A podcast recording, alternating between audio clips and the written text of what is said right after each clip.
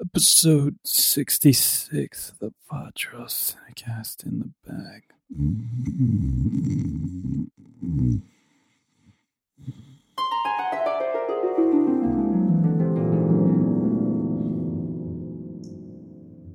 Where do you come from?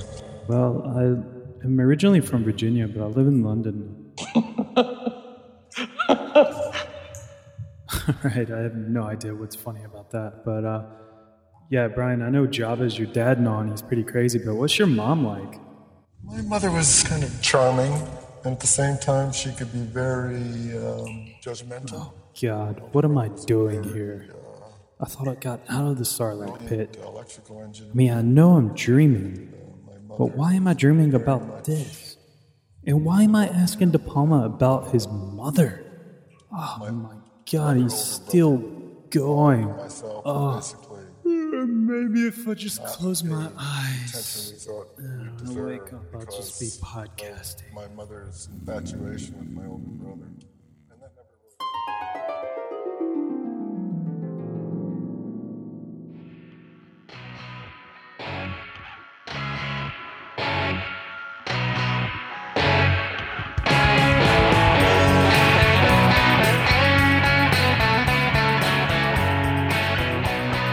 I didn't tell you. Yeah, I'm like on a desk. I got a desk.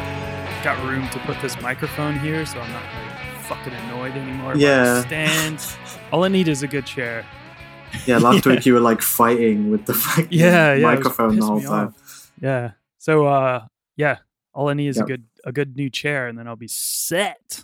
Maybe some funky lighting. I'll be gaming like a fucking dweeb. Multiple screens for you and having just me all over them while, while we record. You're just laughing. Ah, ah, ah, Ah, ah, ah, ah, ah, ah. And I'm known to do. you know the world only really needs you know screens upon screens upon screens upon screens upon screens of phil's face and you just laughing you know and laughing because you made me do today's episode ah ah ah ah ah ladies and gentlemen before i get into my usual preamble you know the spill the whole intro the whole welcome to the Pod Charles cinecast thing you know before we get into that last week we ended the show on a bit of a like a weird um a downer. It was uh a shock to me. Uh we're in the middle of recording and then i forgot about it actually because you know after we record I'll, I'll usually take some time and then i was reminded when i was editing it and i was like fuck phil quit at the I end did. of last week's episode I straight up left. and I was editing. I I got all the way to the end of the episode, and then I was like, "Oh shit, yeah, damn, Phil." Like I thought he was joking, you know, because it's the line in the film. And um, but then I remember that he hung up immediately after. I thought he just had to piss or something, and uh, and then like you know, I was putting two and two together, and then went and talked to him on Facebook Messenger, you know, and because I'm professional that way, and uh, he was just like, "Yeah, I quit." And Phil, what what was your like reasoning by quitting, and how did I convince you to come back? Well, Jesus, Uh, well, I forgot about that too. And now, you know, follow up on that joke. Um, I mean, it was more just a statement, you know. It was like I always wanted to quit a job like that, and it was like I felt like you know, I want you know, my gifts were not being appreciated enough. but we went away. You know, you did forget. It was weird. I thought it was like a power move. You kind of let it hang in the air. I didn't hear from you for several days. And then, you know, you came at me with a new contract, a new thing that I had asked for, yeah, you know, and you'll we'll see that played out um, throughout this episode. Just, you know, a lot of filling my ego wherever and whenever it's necessary. Yeah, so I'm this is more it's more like a test, you know, this episode I'm coming back and we'll see how it goes. yeah, I may quit again. yeah. I mean, you said that this is uh, you're happy with the the demands were being met. You know, like for instance, doing this episode in general. Uh, there's some other things on the horizon that uh, you know. You sent me um some Yeah, I had to send. PCC swag I had to send Phil some PCC swag. He's currently to you know butter me up. repping the the hat and the uh the mug. You know, Mug with um, the cold coffee. So yeah, I mean, if you want some of that, you have to go to pccwebstore.com. Unfortunately, Mm-hmm. you aren't employed by this podcast, uh, so I don't have to butter you Oh, up. But the, the main demand with this movie on this day, yeah, and in this point of time, at this point of the year. also something else at the end of the episode uh, we'll have to announce, and um, hmm uh, you know about next week's episode, and which was also part of this, and uh, then also there was you know, there's another little secret thing that Phil and I are working on that Phil's forced me into. Um, you know, so there's a lot going on, ladies and gentlemen. I'm So, shaking things up. Wild card. Yeah, shaking things up. We'll see how this goes, but uh, okay, let's just get into. it. Welcome to the Pod Charles Cinecast, presented by the Prince Charles Cinema. This is your host, Jonathan Foster. Uh, I don't know how much of everything that's going on is true or if it's not true. But hey, that's the theme of this episode. What is real, man? And the only person that can uh, help us out with this is our little dreamer boy, a little dreamer boy. It is uh, Phil. How's it going, Phil? You, you could have called me like the Dream Child, The Dream Boy, child. yeah. Dream Warrior. Dream Warrior. There could have been a lot of Nightmare on Elm Street references, I think. Oh, Um, you want to hear a Nightmare on Elm Street reference? That shit's on sale right now at the princecharlescinema.com. Go get your tickets. There we go.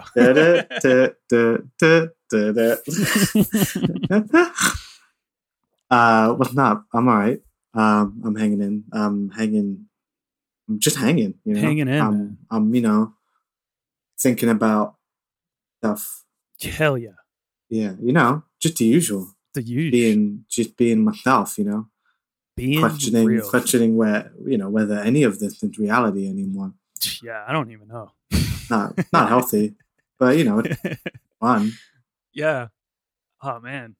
Well, like I said, we're get, we're having a chill chill episode this week. Just chatting about. I mean, it's something that's that Phil wanted to do, so we're doing it. But we're just chatting about cinema in general, uh, and something that is linked to a big, big film because the cinema industry is finally opening up a little bit more, not Mhm. totally, but a little bit more with an aforementioned big, big film coming to cinemas this week. But first, let's talk about what's going on at the place where we work, the Prince Charles Cinema.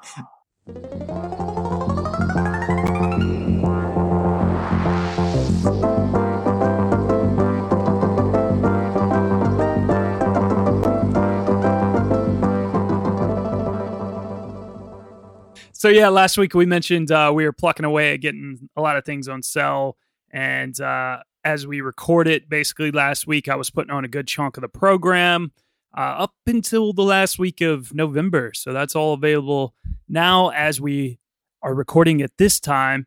Uh, we've got things like Mad Max Fury Road coming back in both color and black and white versions, black and chrome. You know how it goes.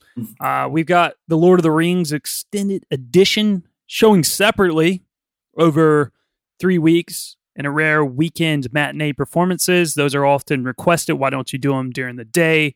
Uh, because a lot more people come during the night. And then you're like, okay, well, why are you doing it as single performances and not as marathons? Because the marathons normally do better at night, but we can't really do marathons right now just due to health and safety concerns. And also, it's not economically viable right now to do marathons. Uh, what else do we got going on? We got Reservoir Dogs and Goodfellas screening back to back on the same night. Shit. Uh, two separate tickets for that, but you can make your own double feature if you want. Uh, we got the Blade Runner double feature coming back.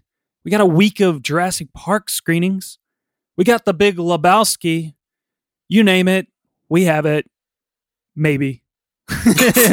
but there's a lot of stuff going on. There's a lot of PCC favorites uh, that are on sale right now. We also have our kick-ass uh, horror October season on sale right now. The likes of The Lost Boys, The Exorcist, Psycho, American Psycho, uh, and The Shining, all screening alongside some other spooky ooky gems. Uh, plus, after we finish recording this, I'll probably be popping on pretty much the entire Christmas program.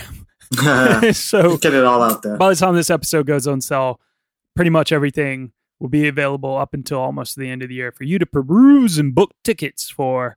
Uh, you know, because now I have a machine gun. Ho ho ho. All right, that was a spill and a half. So let's get to this week's episode. So, Phil, the long awaited release of Christopher Nolan's Tenet is finally Happening. here. It's finally here. It's pretty much coming out today, yeah. the day that we're recording. Uh, and it'll have its opening weekend just before this episode goes out. We're recording a bit early, goes out on the Monday. So maybe people would have been seeing it. I don't know. But we thought we'd talk a little bit about that and discuss the film, Another movie. you know, the film that has drawn similar comparisons to Tenet from Christopher Nolan.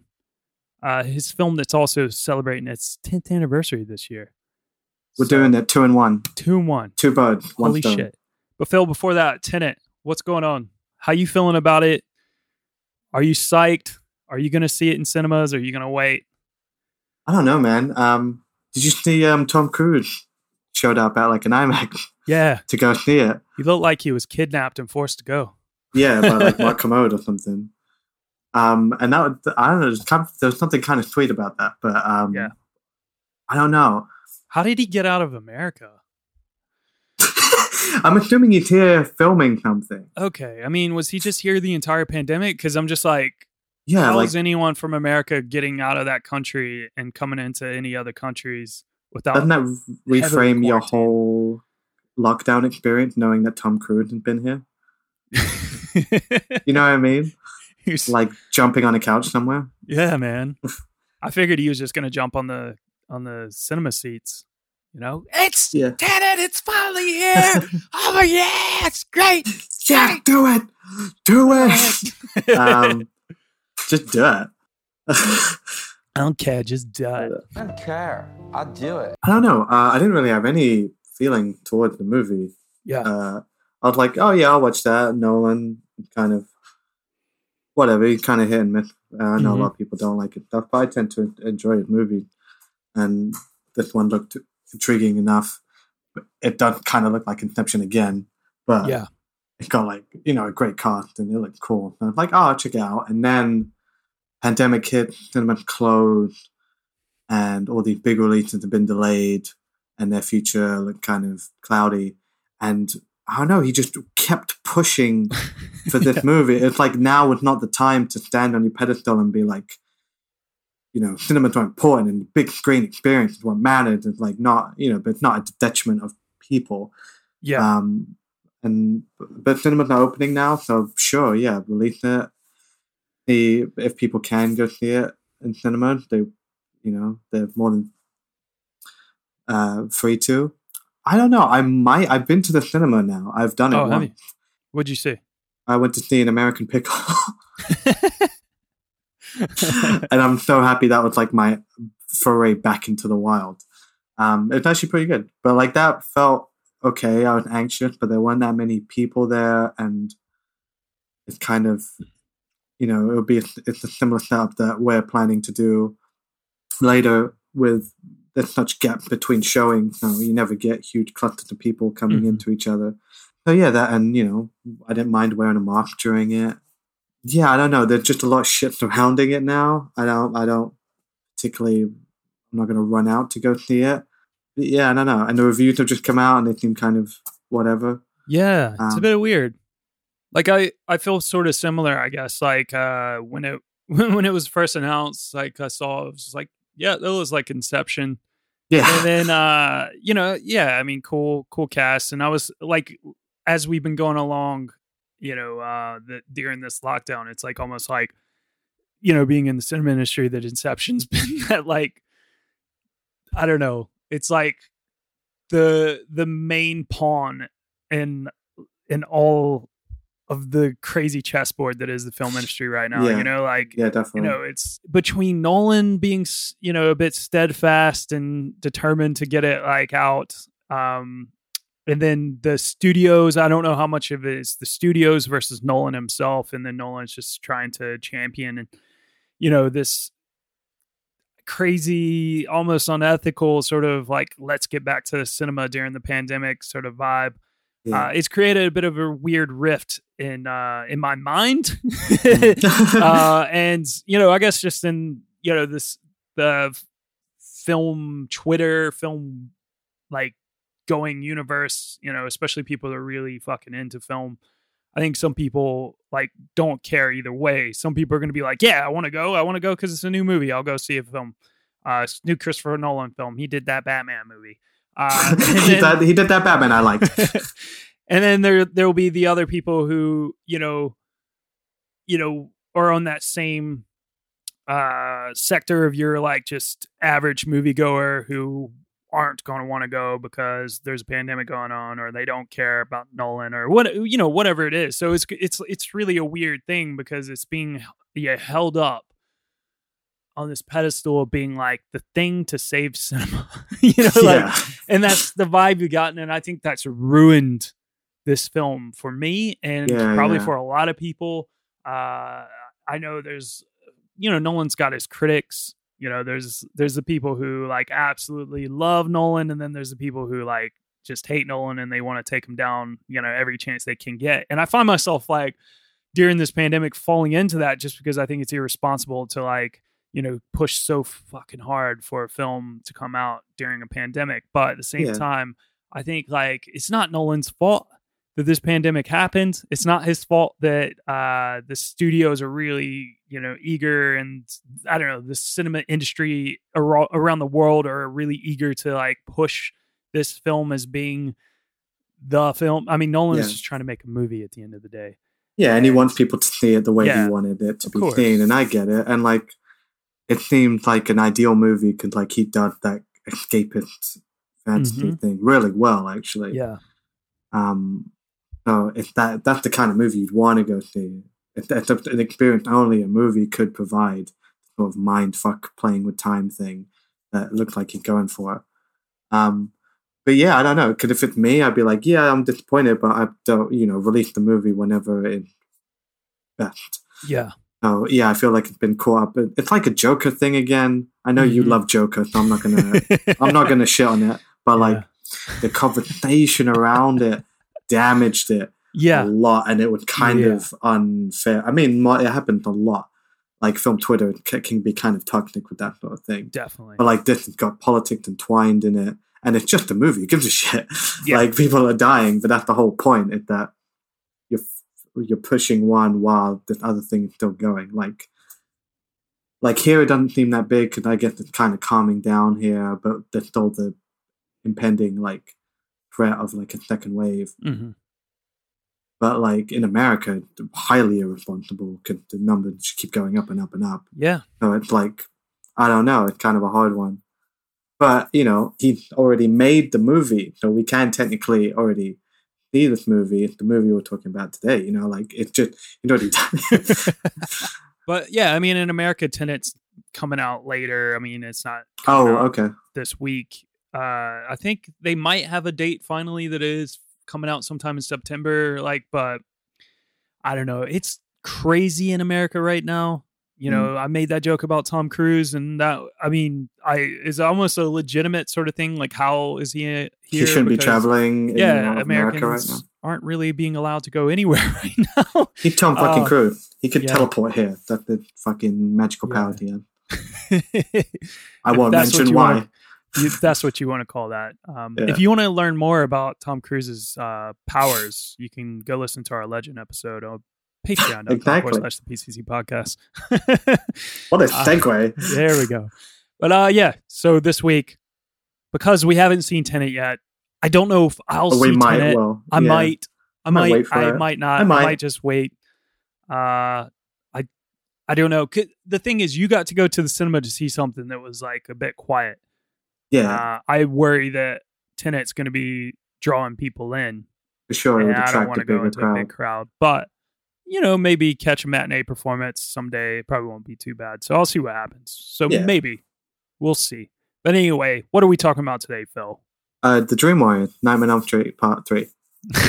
Dude, so many people are going to be so upset that we're not talking about that. uh, Inception. It's the Inception episode. Here we go. It's the episode within an episode. Should we do that? Should we hide an episode in the episode? Oh man, what can we hide inside? Breadcrumbs. Breadcrumbs.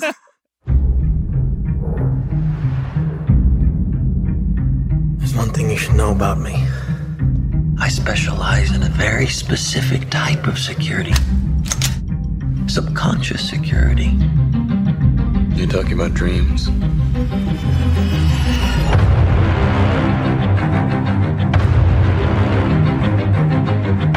Mr. Cobb has a job offer he would like to discuss with you. Like a work placement?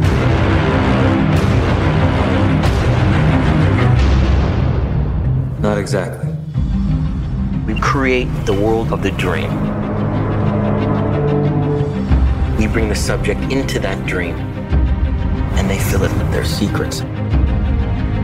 Then you break in and steal it. Well, it's not strictly speaking legal.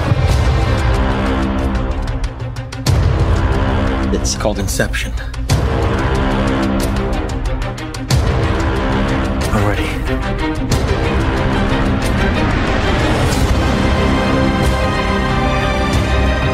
Found a way home. And this last job, that's how I get there. Dreams feel real while we're in them. It's only when we wake up that we realize something is actually strange. This was your responsibility. We're not prepared for this.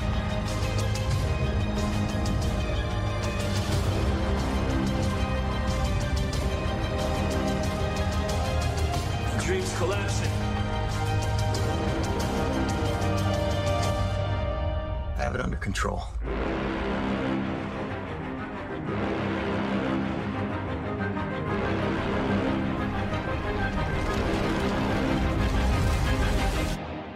I'd hate to see out of control.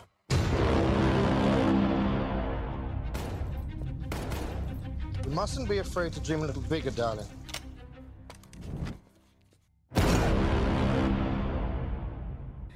Your mind is the scene of a crime. Cobb, a skilled thief who commits corporate espionage by infiltrating the subconscious of his targets, is offered a chance to regain his old life as payment for a task considered to be impossible. Inception, the implementation of another person's idea into a target's subconscious.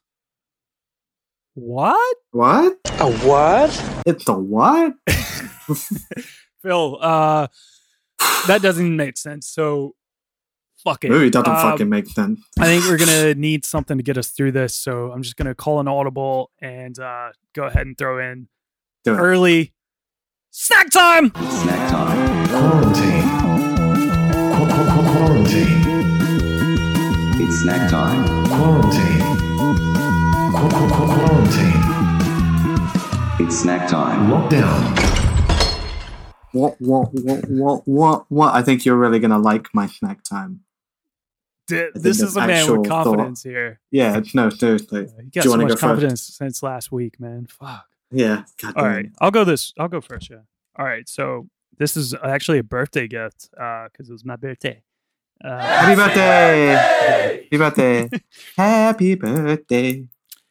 And uh, I got me, and I figured it'd be pretty good because it's uh, it's chocolate, and then inside the chocolate, it's like Inception of candy. There's a peanut butter, and it's in a big, big cup because it's not your normal size. It's a Reese's big cup. God damn! Reese's is always the best choice.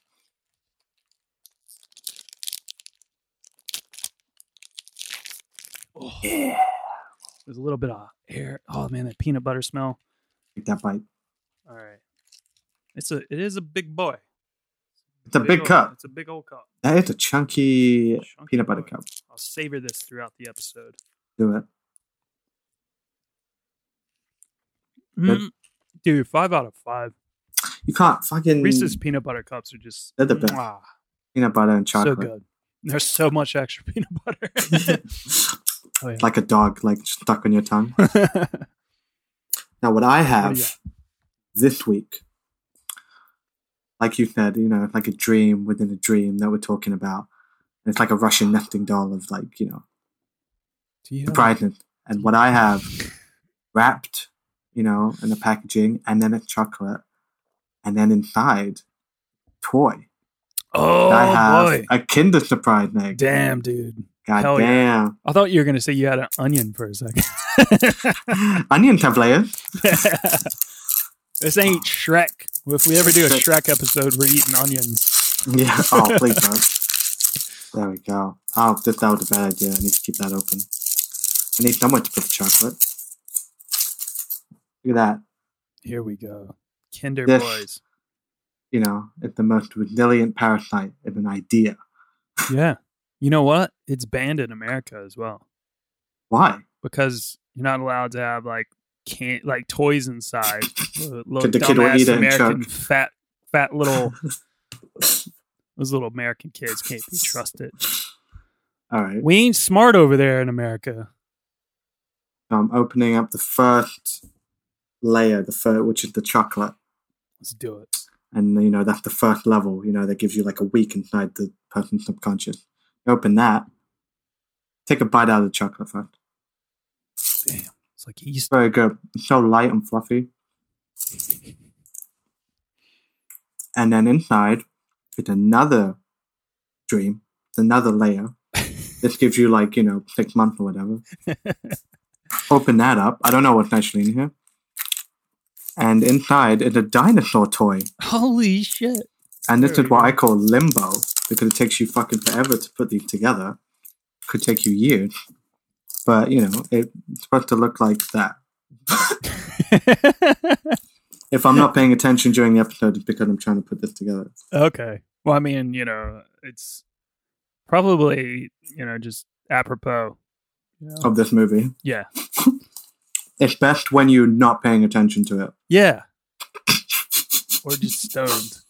Uh, it's the Oh yeah, 2010 mind-bending sci-fi heist thriller from Christopher Nolan. Of course. So we've been talking about Nolan this whole time. So Phil, after the completion of his 2002 psychological thriller Insomnia, Nolan actually presented to Warner Brothers an 80-page treatment for a horror film envisioning dream stealers based on lucid dreaming. So here we go. It's Dream Warriors. We're ready for it. I'm ready. So he movie. decided that he needed a little bit more experience before tackling a production of this magnitude and complexity. More money. yeah, a lot more money. Uh, so he shelved the project instead of instead and uh, worked on 2005's Batman Begins, 2006 is The Prestige, and The Dark Knight in 2008. Good boy. Good boy, banging. Did good stuff. Good stuff. The Prestige is pretty underrated as well. I haven't seen the Prestige, but like, I should have been more like. I remember when this movie came out, I should have been more excited because just after Dark Knight, when I thought that was the greatest fucking thing I'd ever seen. yeah, dude, the opening to Dark Knight is incredible. no, I remember I saw that in New York Yeah. with my brother, and like, and that was the best. I'd never been. I'd never seen a movie in America, and like Mhm. American crowds are like vocal, you know, and it was just so much fun. It just made it even better, and it was huge screen. Yeah. But like the whole the whole opening is shot in like IMAX, so it's completely Mhm. different from the rest of the movie. Yeah. No, it's great. That movie still, I think it still holds up. There's some weird shit about it, but Yeah, but I mean- stuff in there. you know, it's Nolan.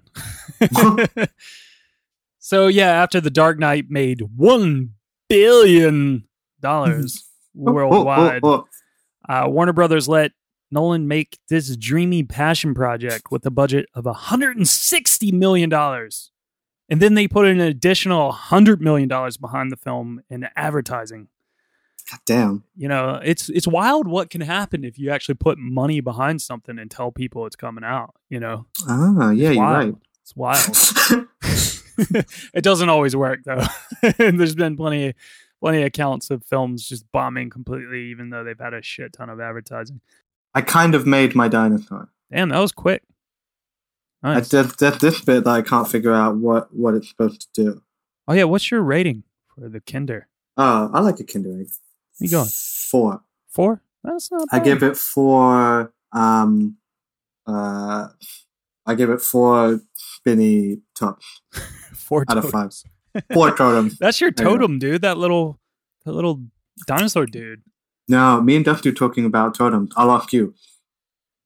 We were watching it, and I was like, "What would be your totem?" Uh huh. And mine would be like a Zippo lighter.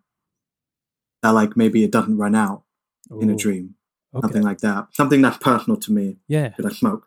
what would be Um, yours? Like a guitar pick or something? You know what? I actually was thinking about this. I weird. Like I was just thinking, like, oh, it might be my wedding ring. But then good, I forgot man. that I was thinking about it like while I was watching the film, and I only just remember that while you were saying that. And I think I was thinking that it could fit on all of my fingers if I was in the dream. Yeah. If it's not, then it could only fit basically on my two ring fingers because that's the only fingers it actually really properly fits on. That's a good one. That's a Yeah. really good one. Nolan worked on the script for Inception for about nine to 10 years in total.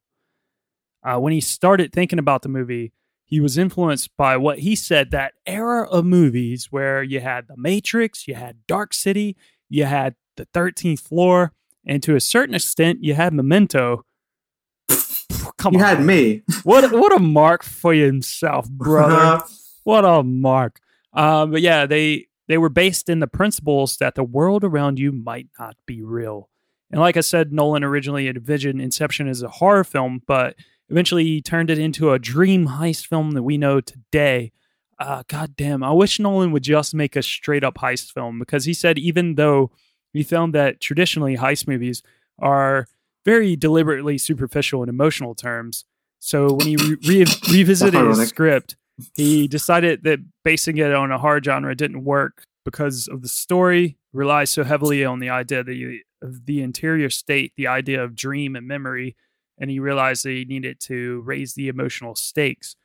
Mhm. But I mean, the heist, like I, I was just thinking about like when we were talking about the Dark Knight, the opening scene. Like I wish that wasn't even a Batman film. It was just like uh, the beginning of one of the best heist films that ever existed. It like, like had Heat, that, yeah. you know, it had yeah, definitely, it had that heat potential. It, it, it was so cool. And I'm not saying the rest of the film wasn't great, like because I, I think the Dark Knight is really good. Mhm, me Um, too. But yeah, the opening is so good. Like, I just want a full blown heist film from Nolan. No tricks, no fucking like confusing Nolan tropes. Like, just a fucking action packed heist thriller. Yeah, because he can do like a set piece like nothing else. Yeah, and like man. those Batman movies, I like Batman. I like comics. I'm like I'm down for it. But like Yeah. they're, they're just cop movies. They're like really good cop movies where people happen to be like wearing masks and shit. Yeah. And same with like this. It's got a lot of things on it, but essentially it's a heist movie where they Mhm. have to get something out of some guy. You know, shit goes down. Yeah. Um, but you're right. I'd like to do um, and not like a. I feel like that's sort of a. I know he did it. I didn't see Dunkirk. And I'm kind of like I didn't. It didn't look like it. I felt like I knew how I'd feel about it Mhm. already just from the trailer. It's like not, I will watch it eventually, but it's like, oh, I can see it's um like wonderfully made and aesthetically brilliant. Um, but I can already tell I probably won't connect to any of these people, and I won't care about it. And it's just kind of a standard sort of war movie. yeah. And it's like, but I guess what he was trying to do there was re- reinvigorate an old genre. And you could do that with heist movies. Because I haven't Yeah. seen like a really good heist movie in fucking ages. The Town was like the last really good Yeah. one, that Affleck flick. That's, I mean, the the heist genre is like one of my favorite genres in cinema. It's Me like too. I can put on a heist thriller film like any day of the week and just be completely stoked for it. you Yeah, know? I like movies that like throw you into the story. Because heist movies tend to start with like no background, no story. Yeah, you're just, just a in guy middle gets a job, job. and he it's like ten minutes in, he's already putting the team together, Yeah. and then it's them mapping out a plan, and then as it goes on, it, it kind of works backwards. yeah. Like this movie kind of does that. Mhm. Um, but yeah, I dig it. I'm always Yeah. down for something like that. Well, Nolan spent six months completing the script after Dark Knight was done, and said that the key to completing the script was wondering what would happen if several people shared the same dream. He said, once you remove the privacy, you have created an infinite number of alternate universes in which people can meaningfully interact with validity, with weight, with dramatic consequences. What? A what? what? on a funny note, though, Nolan actually didn't do any research on dreams when he wrote the film. It felt like it. Much like he didn't do any research on memory when he wrote Memento. He said in an interview with Collider, I think a lot of what you find uh, you want to do with research is just confirming ideas you want to do. If the research contradicts what you want to do, you tend to go ahead and do it anyway. So at a certain point, I realized that if you're trying to reach an audience, being as subjective as possible and really trying to write from something genuine is the way to go. Really, it's mostly from my own process and my own experience. So fair enough, man. He's cool. making a movie. Yeah. He doesn't have to be realistic. Yeah. He has to be logical. He doesn't have to be realistic though. I rewatched this film for the first time since it came out the other night. I hadn't seen it since I saw it in cinemas. I remember being hyped for it because I was like, I was a bit of a mark from Nolan uh, at the time. I was like, hell yeah, you know, like I was well into the Dark Knight series and Memento, and I was I was up for it. And uh, yeah, I was like, let's do this. And I remember liking it when I saw it initially, you know, and it was that sort of like I was what 20, 21 years old, 2021 and uh, I was sort of like, "Yeah, man, that's a deep movie, brother." Not the thinker, bro. Whoa, what, did what? you get it? Yeah, did you get it? What? But uh, yeah, I I don't know. Rewatching it, like I, I've put it off for so many years, just because it's just like become a bit of a funny meme in itself. And uh, that's the best part about it. Is yeah. that fucking thing you have in your background, like Leo squinting at Cillian Murphy. We're gonna need bit. to go deeper. I was waiting. I watched like two hours waiting for that bit. yeah, yeah. It's a bit of a meme and it's a bit silly, and then like you keep adding on more and more, like Interstellar and all these films, and the way Nolan is these days. Oh, it kind of made it hard for me to really like want to jump back into it. But when I was rewatching it the other night, I mean, I was laughing at a lot of stuff because a lot of stuff was just dumb as fuck in this film. Mm. But like, there was a lot of stuff that's really cool as well. So I was enjoying it. I just think it's a bit too long. Uh, sure. Yeah. And, I fell asleep at one point. yeah. And uh, I think sometimes he's just doing stuff just, I feel like just for the sake to do it. Like, you know, he just do it because he doesn't care. Do I don't care. I'll do it. yeah. Tommy Wiseau doing steps. Like it's like I feel like he's making it weird just for the sake of making it weird. But I don't know. Yeah. It's gonna impress those uh NYU bros, you know? Yeah, it's one of the it came out at like the perfect time for mm-hmm. like a certain group of people, certain age. Um, I don't know. My feeling a little bit different. I actively avoided this movie for the longest time because it came out and I did not like the way people talked about it mm-hmm. because it was very sort of this elitist thing where it's like if every review was like praising it and but it came from the thing of like if you don't enjoy it you just don't get it yeah you're smart enough to get it and then like south park doubled down on that they did their inception episode where the the the you know they conceited just because the movie is complicated doesn't mean it's good. Yeah. And I was like, yeah, fuck Inception. I'm not even yeah. gonna watch it. And then years later, I was like, you know what? I should watch Inception. It actually looked pretty cool. Um, I watched it at home and I really enjoyed it. I remember really enjoying it. Um, and I haven't rewatched it since then. And I feel kind of the same. Like, I feel like the the bits of it that are so amazing to watch. Yeah. And just like overwhelmingly cool and like it's an interesting premise and I like how far he takes the idea. He like really like played with it and breaks it and breaks it down, I mean, and like explored what would have like the effect on the characters and stuff. But there was a lot it was very long. It was like just a lot of it's that thing of like it, it, it's not either. It's not like people are like, oh, it's confusing. It's actually really not confusing. You're not that smart. Like it's actually really well explained everything in the movie. Yeah. They they do it for like an hour essentially. Like I remember watching the opening and I thought the opening was so well done because he sets up the rules all visually when they're in Saito's dream. Yeah. And then they'd show you the kicks and everything and the multiple layers and then they wake up and you're like, oh, I kind of get it. And it's the basic rule. And then you're like, oh, that was a really w- nice way of introducing this. And then he proceeds to re-explain himself for the next hour because then they That's introduce true. like Ellen Page and they have to explain everything Yeah. to Ellen Page how the actual things work and it's just a lot of people walking across the frame spouting explanation with some cool fucking effect. That's what keeps Yeah. you going. Like Yeah, it's like it- literally, it just doesn't cool stop. to It's look at. all yeah, exactly. It's like there's music over the whole thing. Mhm. You know, the fucking building folded like yeah. it's folding onto each other. That stuff is fucking cool Yeah. And really interesting details. Um, but it got better as it went on. Like the last half is so much fun when they just you know what the plan is, and then you watch them try and take it out. But again, they set up an hour. They use an hour to set up all the rules, Mhm. and then break every single rule in the second half. And it's really frustrating. Why even teach us all that if it doesn't matter? If it's like, oh, you can just wake yourself up, and then it's like, no, no, we're too far in. And it's like, We're so no, we're not so deep now that we can't wake so ourselves up, or else in we're the going to be in dream. limbo. What? exactly. What? It's just uh, I think it the I think it makes perfect sense if you don't ask any questions. yeah. But like that was me. I'm watching. I'm like, but what if this would happen? What if that happened? That doesn't really make sense.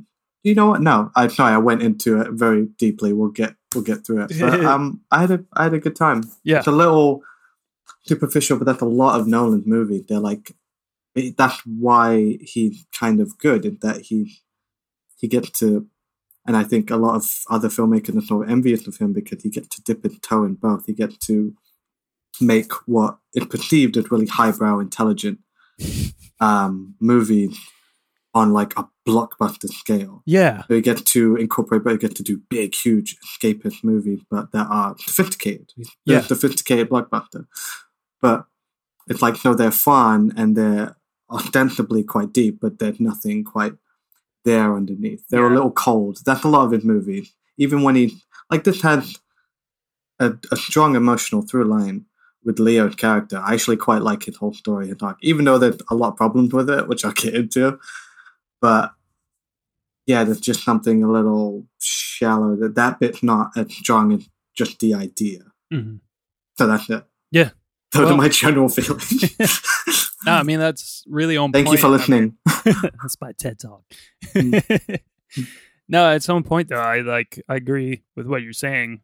I mean, there's a lot going on in this film. Like you're talking about Leonardo DiCaprio's character. You said you'll get into a little bit. I mean, we're gonna get into cast in a second anyway, but like, you know, the whole idea really he's he's supposedly killed his wife, or at least apparently you're led to believe that's what. He, I mean, is that what, that's what he says, right? That he's She kills he's- herself. She kills but he- herself, but he's on the run.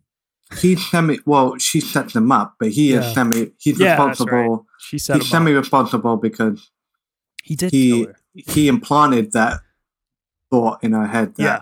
the dream isn't real, so they could get out of limbo. But then that Yeah. dream takes hold of her, and she mm-hmm. can't get she can't let it go. Yeah. And then she killed herself, and she writes like a, a letter saying that he had been threatening her and Yeah. shit. Yeah. Um, so that he had to follow her into death or be on the Or to run, the- and he decided to be on the run. Yeah. Um, it's all very fucked up. I read a great Yeah. thing on Little White Lies, which was like essentially that Leo's character, the gaslighting piece of shit. Yeah.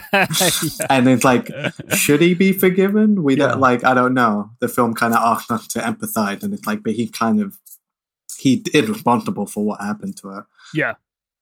But in the meantime, he's he's trying to get back to his family. He can't go Yeah. back to the Amer- to America To the Americas to the Americas where his two children are, uh, and the they're two faithless children. maybe living with Michael Caine, but Michael Caine's not there either. He's in London or something. I don't. They don't. It doesn't make sense. No, it doesn't just- matter. They just keep going all over the place with these these characters. But anyway, uh, he goes through this crazy inception thing.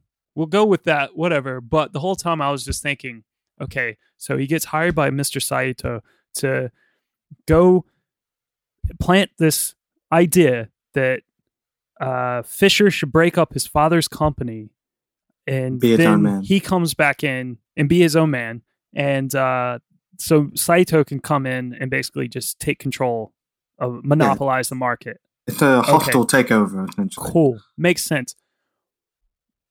Why didn't he just take him to a hypnotist or bring a hypnotist on the plane? Well, that's what uh, You know? you're, We're you're solving this film already. Yeah. Point. What about what about hypnotism? And Nolan would be like, hypnotism doesn't work. yeah, neither does going into someone's dream. So fucking, Yeah. you know, make a choice, dude. And he's just like, I mean, I already did a film of it. It's called The Prestige. I did it. no, uh, yeah, I don't know. I was, I was just like sitting there, kind of laugh, laughing about certain elements. And while I like Marion Cotillard, I, I appreciate her a lot. I um, pretty much think that uh, her whole entire character in this film, even though it's it's nice, I like the scenes and stuff.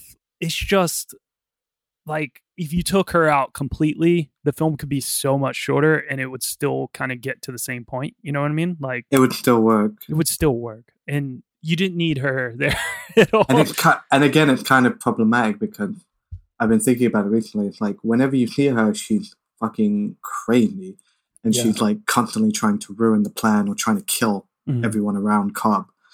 Yeah. And that's his projection of her. That's how he sees her. I guess to make himself feel better. But we Yeah. know she wasn't like that in real life. Because whenever other characters talk about it, there's a bit where Joseph Gordon-Levitt is talking to Ellen Page about her, and he said, "Oh, she was lovely." yeah, she's like one of the most lovely women ever. Yeah. Exactly. And it's like, all right, but that's not the version I'm seeing. So I don't, I'm not Yeah. even seeing her. She's just made to be this of strange antagonist. Yeah, not even in, in even some of the uh, scenes from memories. The like, do you really get to see enough to see how amazing she was? It's just like him just talking about how amazing she was. But every It's the time you man actually see her- version of events. yeah. and Nolan has said that that character is supposed to be sort of the ultimate femme fatale as well. So- But no, she's the ultimate like crazy Yeah. woman, the psycho chick, like the Gone Girl character. Well, we're dealing with a lot of layers here. This film's an onion. Femme fatale. Nolan. It's an onion. Inception is an onion. Yeah. Nolan has uh, said that he also had to convince the studio that the layered dreams would be minimally confusing as possible. He told him one of the dream levels is in the rain, one of them is in the night interior, one is outdoors in the snow. In the snow. Even in the close up, you would be able to tell which level you were at when you cross cut. I mean, he's right though. It does Yeah. work. It's actually really easy. It's really fun. a lot of the times when the actors were uh, trying to figure out which level they were in, like Tom Hardy said, it wasn't too hard because he just had to look down at his shoes and then he would be like, "Oh yeah, my like we're in this we're in this level because I'm wearing these shoes." cool. That's like me. I'm like, oh, if I look down and I'm like just wearing socks, I'm like, I'm doing the podcast. Yeah. but if I'm like look down wearing bands, I'm like, I'm probably outside walking the dog. oh man, this podcast has become Inception. Uh, I don't know what's real anymore. My life is revolving around the podcast now. Uh, it's all I ever think about. No, uh, we're talking about the cast here now. So Leonardo DiCaprio, he plays Dom Cobb. What a dumb name, Dom. Dom Cobb. Leo was uh, basically the only choice for Cobb for Nolan. Uh, Nolan had been trying to get Leo for years and years to be in something, um, and he met him several times, but he was unable to recruit him.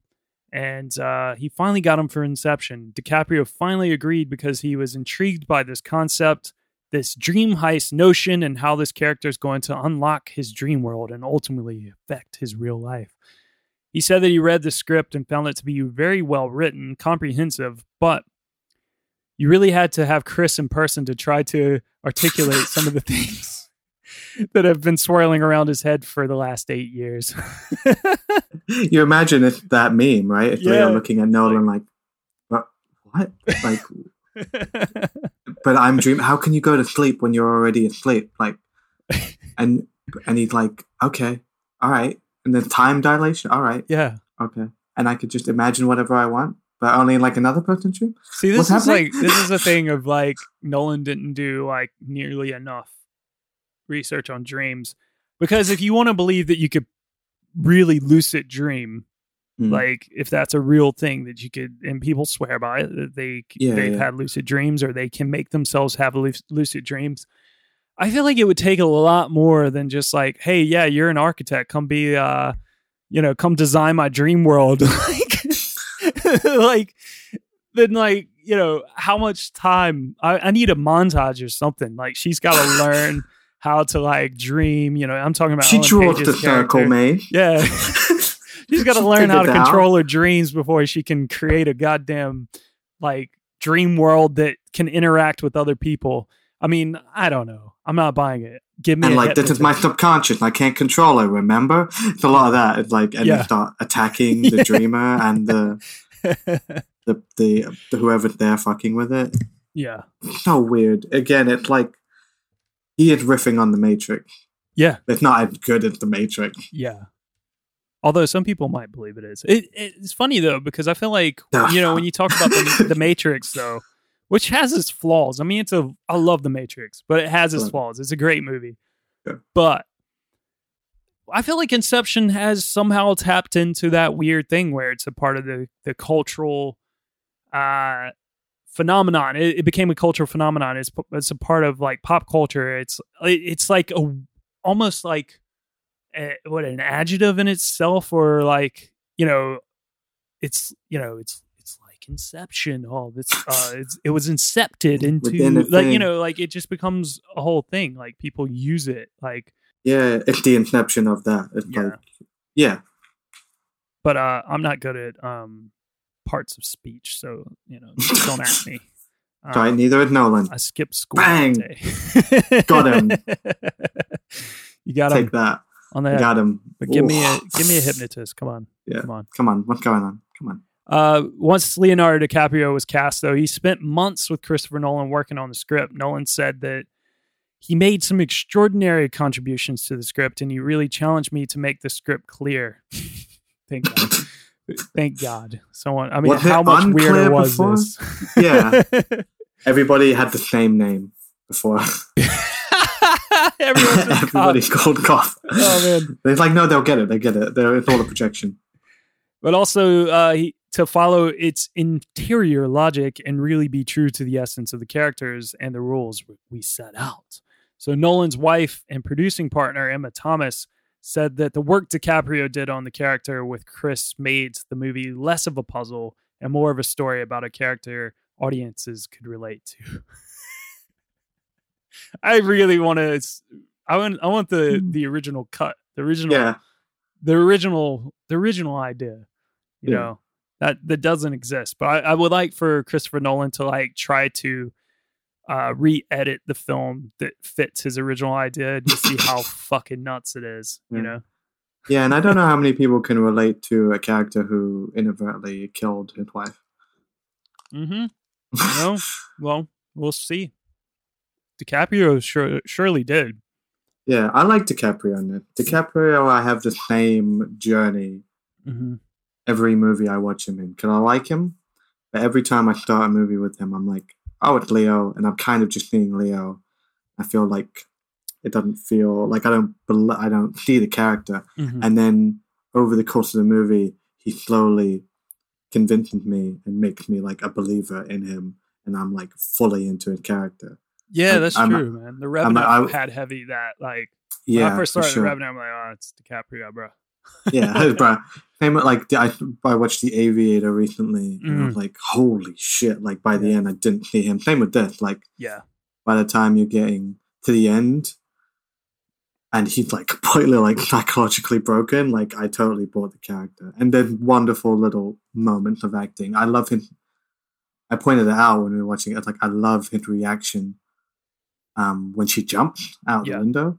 It just seems really real and kind of it's really like messy thing. His voice goes high, gets all squeaky, and he can't even look at it. I just really like it. I think he's good in this movie. I can't believe it took him so long to win an Oscar. You know, like Yeah, goddamn, and I wouldn't even, and I still wouldn't have given it for what he got it for. But Yeah. like, I mean, he climbed I'm- into a horse's head, Fil.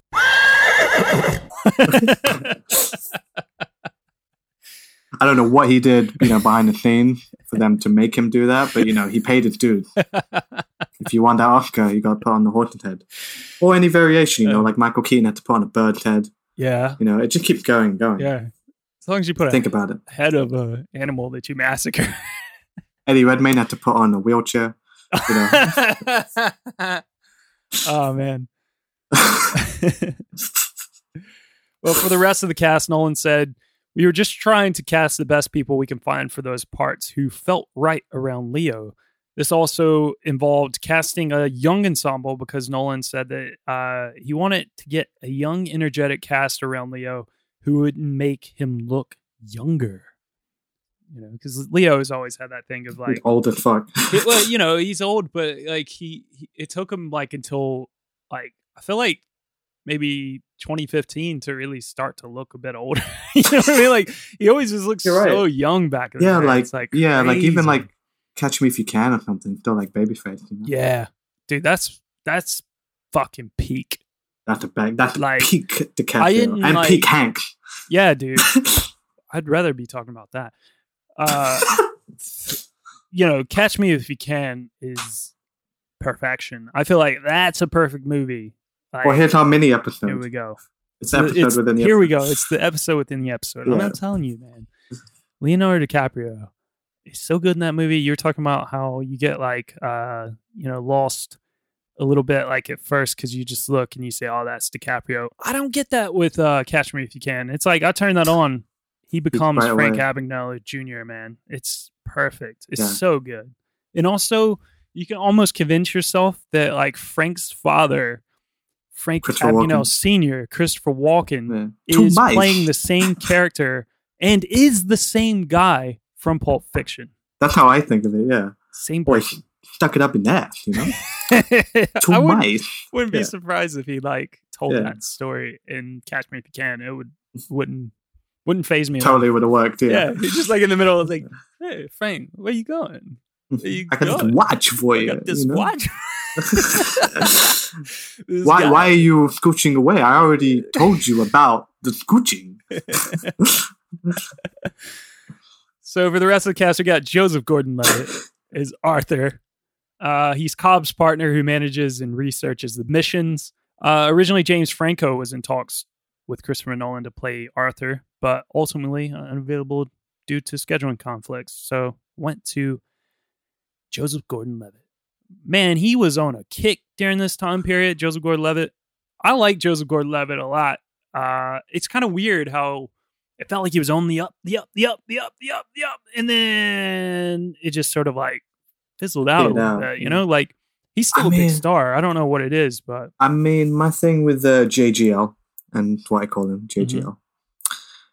I loved him as a kid, you know. Third Rock, we've talked about. I love Yeah. Third Rock. Angels in And the then he- outfield. Oh fuck yeah, dude! I forgot about that one.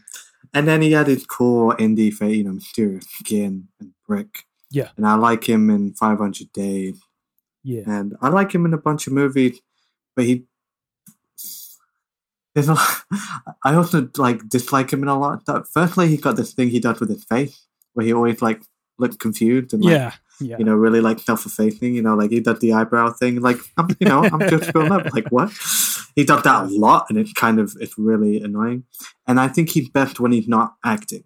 yeah, He every movie like Snowden or like the the Walk shit. Like anytime he does a voice or had like any practical uh like makeup on him. I really can't buy it. I don't know Yeah. why. Especially like, and he done it in this movie. He done deep voice. Yeah. He delivers a few lines that just don't Yeah. feel real at and all. it feels very put on. Yeah. And like I don't know why he can just use the normal voice. Because in general, I like I like he played that whole the whole thing down, and he got the Mm. flick back here, and he's cool. And, like he's explaining like the loops and the tricks you can do within the ma- the within the dream.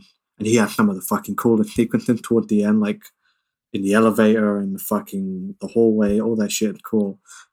But yeah, it's always just like a weird mixed thing I have with him. Yeah, no, I I, get like it. it. I like him in general. No, I get it. Uh, I mean, you know, I I, I kind of agree with that to be honest. Uh, You know, and I haven't seen all of Snowden, and I remember I wasn't really enjoying it uh, when I was watching it, and that's probably why I didn't finish it. But um, yeah, I mean, you know, he's he's best suited in those things. Like I I find him like you know because it's more of the stuff he's been doing lately is when he's like hanging out with uh, a really fun crowd. Like yeah, like the uh, night before. the night before. I love yeah, that movie. Yeah, yeah. Or like those Seth Rogen films. Even 50 50s are 50-50 right. It's not great, yeah, it's yeah. not like amazing, but it's still pretty fun. Uh yeah, he- you know, he's he's better in those sort of like just having fun with some friends doing a stoner film, you know. yeah, exactly. Yeah. Yeah. All right, so next we got Ellen Page is uh Ariad I don't Ariadne. Ariadne. Ariadne? I thought I literally I just looked it down because I just have a list of names so I don't Ariadne. forget, and I was like, "How do you pronounce that?" I don't remember anyone Yeah. saying her name ever in the movie. Yeah, I think it, Michael Caine does say it like when he calls her over and when she's coming down the steps, and that really like unnatural. All just like it feels like a scene from X Men, like you know, and they're in the school or something. Like, hey, Yeah, Ariadne, she- come here, and she's in X Men. yeah, she was Kitty. She was Kitty Pryde. That's cool. Yeah, she didn't get enough of this film either because she decided she had to go do Flatliners as well. I guess. Let's have more lucid dreaming, but this time I'll be dead. Her character is weird in this one. Like I agree. I will. I'll say for the whole cast in general, they don't get enough because it had yeah. still a cast, man. Mhm. But like Ellen Page it's essentially there to ask questions Mm-hmm. and explain the movie, and so other people can explain the movie. Yeah. And she's also, I just, she does really weird, like, Dusty was pointing stuff out. Like, Michael Caine introduces her to Leonardo DiCaprio, and she knows this is essentially a job interview, and she's just there eating lunch, like, in front of him. You know what I mean? Like, little things. And she, Yeah. like, sees Leo dreaming, and she just, like, goes into a dream. Like, really invasive. Like, I get it because she's, like, worried about the mission and shit, but, like, fuck off. You don't get to do that. Like, Yeah. you're doing his private stuff, and she just walked in and, like, ruined everything. Yeah. Just, weird. She does a lot of weird shit like that. It's Yeah. really strange. Always meddling, you know. Yeah. Yeah. Leo would have gotten away with if it wasn't for these meddling Ariadne. These pesky Scooby Doo. Inception, Yeah. but it's Scooby Doo. She would make a good Velma. Definitely. saying it now. Definitely. You know, uh, Ellen Page, it's funny. I mean, her character, for sure, like you said, is it's weird. I mean, like the whole lead up to her character, Michael Caine, before she even comes on screen, Michael Caine's sitting there like telling Leonardo DiCaprio to come back to reality, come back to reality. I have issue with that scene because like two seconds later, he's like, "Oh, all right, I think I got the person, perfect person for you," Yeah. and just like immediately just introduces on. Okay, cool. Who cares? Fuck reality. Yeah. Uh, go fucking go mental and ruin one of my students. Why don't you? Literally, yeah, because she's never going to have a normal life after that. Yeah. what they do is technically illegal. So she's a grad- graduate student of architecture who is recruited to construct the various dreamscapes, which are described as mazes. The name Ar- Ariadne actually alludes to the princess of Greek myth, daughter of King Minos, who aided the hero Theseus by giving him a sword and a ball of string to help him navigate the labyrinth, which was prison of the Minotaur. So she's basically, you know, guiding Leo's character through. She's she's literally Ariadne. Uh, Ellen Page. I get it. Ellen Page didn't actually audition for the role. She met with Nolan in a sit down that had nothing to do with the script. And then the next week, she was offered to read the script. Uh, she had to do this in an office and couldn't take it home because it was pretty secretive. Mhm. And she liked the part, so she got it. So Nolan said that Page was chose- chosen for being a perfect combination of freshness and savvy and maturity beyond her years. I mean, yeah, I mean that was the thing. We're coming off of like like two years after was it Juno? two years after Juno?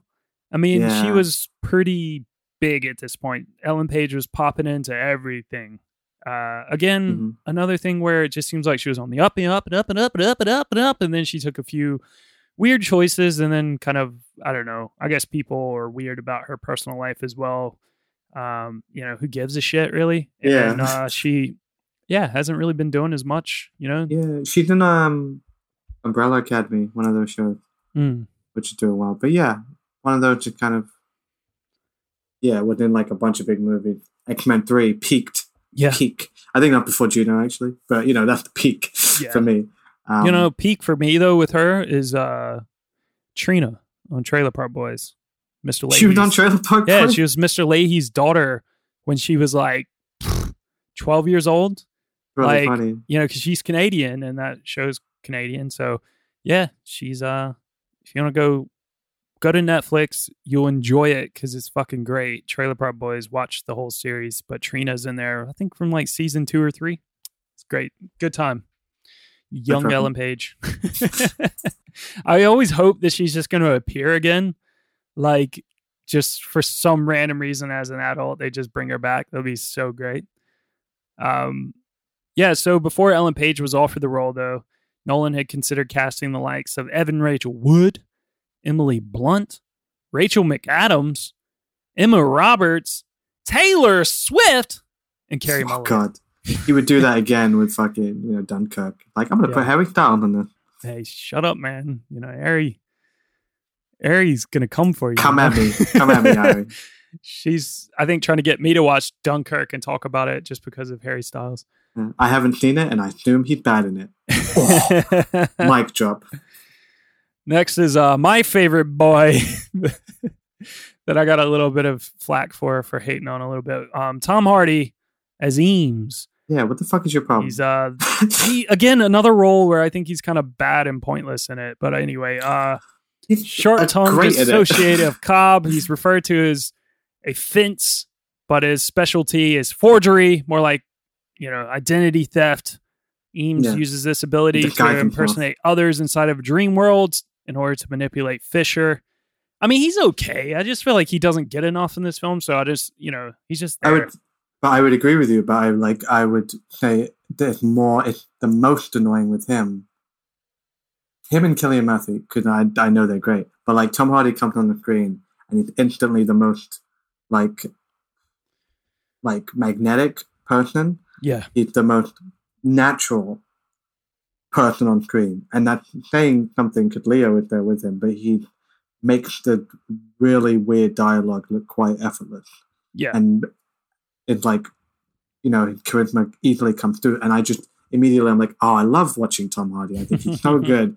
And i'm like but he's not in this movie. Yeah, he's like he's barely in it but every time he is he got a cool moment. He had a whole sequence at the end which essentially looked like his show reel to be the next james bond where he yeah. you know that bit in the snow when he's knocking them off their Yeah. and stuff Yeah, definitely. it's so bond it's so cool I never and- thought about him being a Bond. That'd be I, pretty funny. I, I watched that and I'm like, oh man, now I kind of wish I saw a Nolan movie because I can see Nolan really liked Bond. That Yeah, uh, he liked that espionage thing. And I think he had he was attached at one point. yeah. Um, but yeah, I think my thing yeah, with Tom Hardy though is just it's become a bit of a, like a, a running joke with me anyway. Uh, Like because to be honest, I loved him in The Revenant. I, I find him hard to understand sometimes, and it's become a he's got that trope. mumblecore thing. Yeah, it's it's a trope in Nolan films anyway to barely be able to understand the characters. And When you face, you put know, he does the mask- burn. Yeah. Nobody cared till I put on the mask. I'm gonna do the rest of the podcast like this. I was born in the darkness. I was born. I was born in the It will be extremely painful for you. It's weird because he's doing like a uppity British accent, but he's like yeah, born in like a panic prison or something. It's yeah, really weird yeah. that character. Strange. Uh, Nolan cast Tom Hardy as Eames though because of his performance in 2008's RocknRolla. Hardy stated though that he had thought he was cast because of his other 2008 film Bronson. and Nolan he- loves Bronson. Well, he arrived on set only to learn that Nolan had never seen Bronson at that point. Really? Yeah, apparently. Ah, I no, don't I, saw a, I saw a screening where Nolan spoke about Bronson there. Maybe it was afterwards where he was just like, okay, well, I guess I got to go watch this film called Bronson. You won't stop Yeah. talking about it. Uh, Good movie. Eames is named after Charles Eames and Ray Eames, a married couple well known in the fields of furniture design, building architecture, and avant garde documentary filmmaking. And I think some of their like architecture and stuff would have been, you know, uh, used as an idea for the set design in this film as well. Uh, we have Ken Watanabe as Mr. Saito. He's a Japanese businessman who employs Cobb for the team's mission. Uh, Nolan basically was just like, yeah, I want him in this film. I want to work with him again after he was working with him in Batman Begins because he plays Ra's al Ghul's decoy. Yeah, Um, Yeah, he's solid. He's a solid hand. I like Ken Watanabe a lot. yeah. He's the only thing I remember about Godzilla. You know, he got that let them fight. Dude, the best bit. The only good yeah, bit. definitely. We have uh Dilip Rao as Yusuf. Uh Rao described Yusuf as like the avant-garde pharmacologist who is a resource for people like Cobb who want to do work unsupervised, unregistered, and unapproved of anyone. But co-producer Jordan Goldberg said that the role of the chemist was particularly tough because you don't want him to seem like he's some kind of drug dealer. and then And he is Rao- essentially a drug yeah, dealer. he is. And Rao was cast because he was pretty funny and interesting and obviously smart. Uh, next, you got Cillian Murphy, who plays Robert Michael Fischer. He's the heir to the business empire his father started. Uh, and yeah, he's the target. He's the person that you're trying to do the inception Incept. on. Incept? Yeah, I don't know. Yeah. I don't You know, and you know, he's not going to say no to the inception He's- because you know the Yeah, implication it's the of being in limbo. That's essentially what limbo is. you yeah, know? it's just like you know, being out to sea. he can say no. He's free to say no to the idea, but at that point, there's only one way out, and that is to accept the idea. dude being out to sea really is limbo isn't it it's like you Yeah. can't see like until you get to shore like you can't see anything around you you're just out like floating wobbling Wobbling. yeah the rules don't apply you know no more rules are out the Yeah. window Yeah. They say they serve pizza out there on the seas you know what oh what? man Who? I think I recognize someone on that boat. Nah, it couldn't be. No. Uh, Murphy said that Fischer was portrayed as a petulant child who is in the need of a lot of attention from his father. He has everything he could ever want materially, but he's deeply lacking emotionally. And he researched the sons of Rupert Murdoch to add to the idea of living in the shadow of someone who is so immensely powerful. Fair. I mean, he could Yeah. also s- just research Donald Trump Jr. and you know be the same guy. Yeah, and see the internal pain. Next, I completely, completely forgot this guy was in this film. Tom Berenger is Yeah. uh, Peter Browning. When he popped up, I was like, "Oh shit!" The substitute is in the building. Here we go. I love Tom Berenger, man. He's like so weird. Such a weird actor. He just appears in face. stuff. Weird face. He's got like Ray Liotta face. If it was beaten a little bit harder. Uh, Ray Liotta in a boxing movie. He looked That's like Ray Liotta wearing a Ray Liotta face. Tom Berenger, Peter Browning, he plays Robert Fischer's godfather and fellow executive in the Fischer's Company. He basically only appears in reality once in this film, and that's at the very beginning when Yeah. they're having that meeting. And then the rest of the film, he's basically being portrayed in a dream by Eames. So By Tom Hardy. yeah, Tom Hardy is Tom Berenger in Inception. That's fucking Inception. that's dude. Inception, brother. Yeah. That's your movie. And we of course got Michael Caine because he's a Christopher. I mean, what is is Christopher My Nolan? name just- is Michael Caine. he's and I am a going to nosy neighbor. retire when Michael Caine eventually passes away. Probably In all of his movies. He's in everything. He's so Yeah. old now as well. So yeah, I don't know. Was Michael Caine in Dunkirk? I didn't see Dunkirk. Yeah. I Let's see. refused to see Dunkirk. Just Let's like I look up. refused to see Inception, and then I saw it, and I was like, all right, I'm all right. Is Michael Caine in? uh Is he going to be in Tenet? yeah, he's in Tenet. I he puts the same people in every movie. Jesus But again, Christ! but look, like, yeah, he's in Dunkirk. but look, that, that's the thing where we'll be like, God damn, Christopher Nolan always putting the same movie in his movie. But then it's like, oh, I really like how you know Kevin Smith works with his friends all the time. Yeah, You know what I mean? It's one of those like at a certain level, whatever he does, he's gonna get shit for. yeah. But also, he's right. Like, if I fucking get some more people. I'm excited for our pets in Tenet. Yeah, Just because I'm excited for something new. something new, and I'm excited for the Batman, and I've really liked his Yeah. output in the last few years. So Yeah, it's he's like been more good, man. the other people around it that make me want to watch it. And John David Washington, hmm um, because you know I liked him in BlacKkKlansman. Michael Caine, he plays Professor Stephen Miles. We talked about him a little bit already. We don't really need to go any further, but he's Cobb's father-in-law. He's a mentor of Cobb as well. But yeah, he's his daughter is Marion Cotillard, Mal Cobb. Um, yeah, she's She's Dom's- French, he's British. Going yeah, what, what, what, what? It doesn't matter. You know, it's it's only it's only a, a you know a channel. You know, separates it. Uh, but yeah, she's Dom's deceased wife. Uh, she only appears basically in memories and subconscious, and she's crazy, like we've said already. Cotillard actually said that Mal is uh, one of her favorite roles that she's played, which is pretty interesting. Uh, the Yeah. Edith Piaf song. Now I'm gonna mess this up. Non je ne regrette rien. Uh, that wasn't pretty too good. bad. That's, yeah, bad. that's pretty good. That's as good as I would do. I love how they use this song. Yeah, it the- uses a plot device in the film to basically time the dreams and- and, synchronize the kicks. yeah, and synchronize the kicks. Because what they're usually in like for five minutes, right? And that It's- song, it's like five whatever, it's just minutes. In reality, gives you, you know, like a week on the first level. Yeah. Yeah, whatever. Like that. oh, God, I can't. Yeah. who cares? Uh, but yeah, Cotillard. It was down. funny because when I was like, I, I forgot that that song was like an important piece of the film.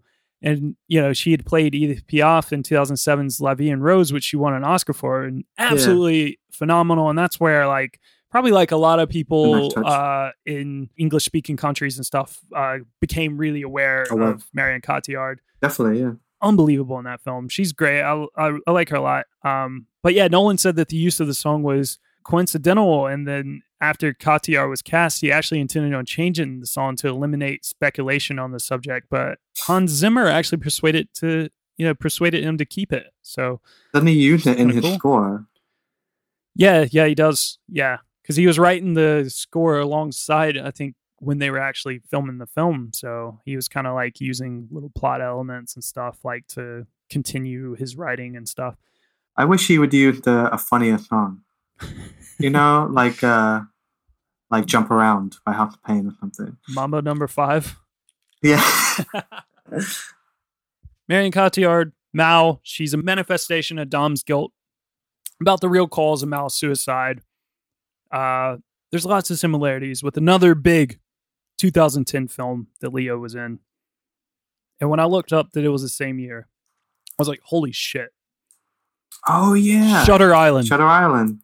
I was saying that when I was watching, I was like, this was his like fucked up like background, like movie season, like area, you know, like Leo's fate of like playing like really damaged characters with unhealthy relationships and Yeah. uh, dead partners.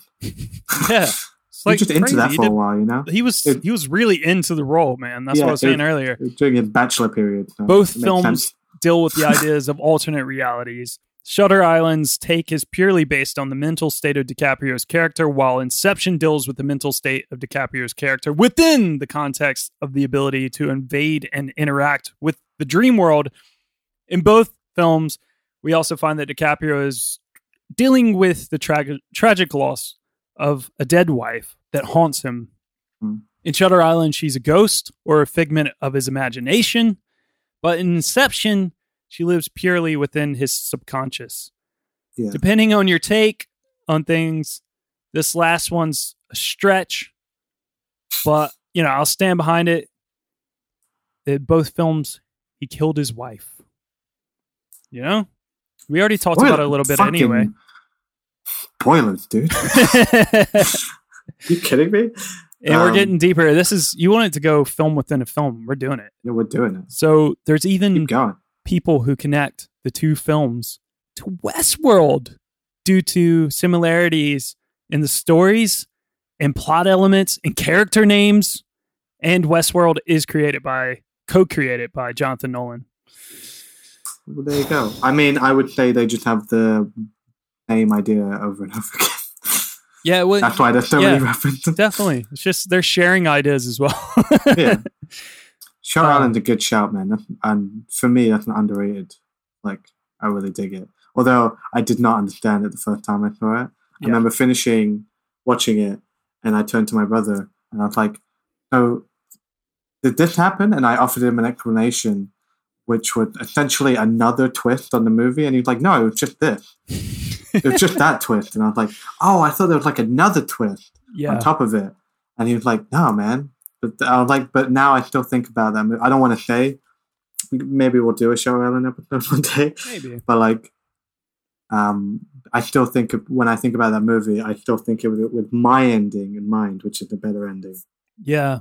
I think that film sort of I think most people thought there was going to be more to it and then you're like, "Oh, what? Wait. What?" I dig it, man. It's got fucking Casey Jones in it. Yeah, dude. Hell yeah.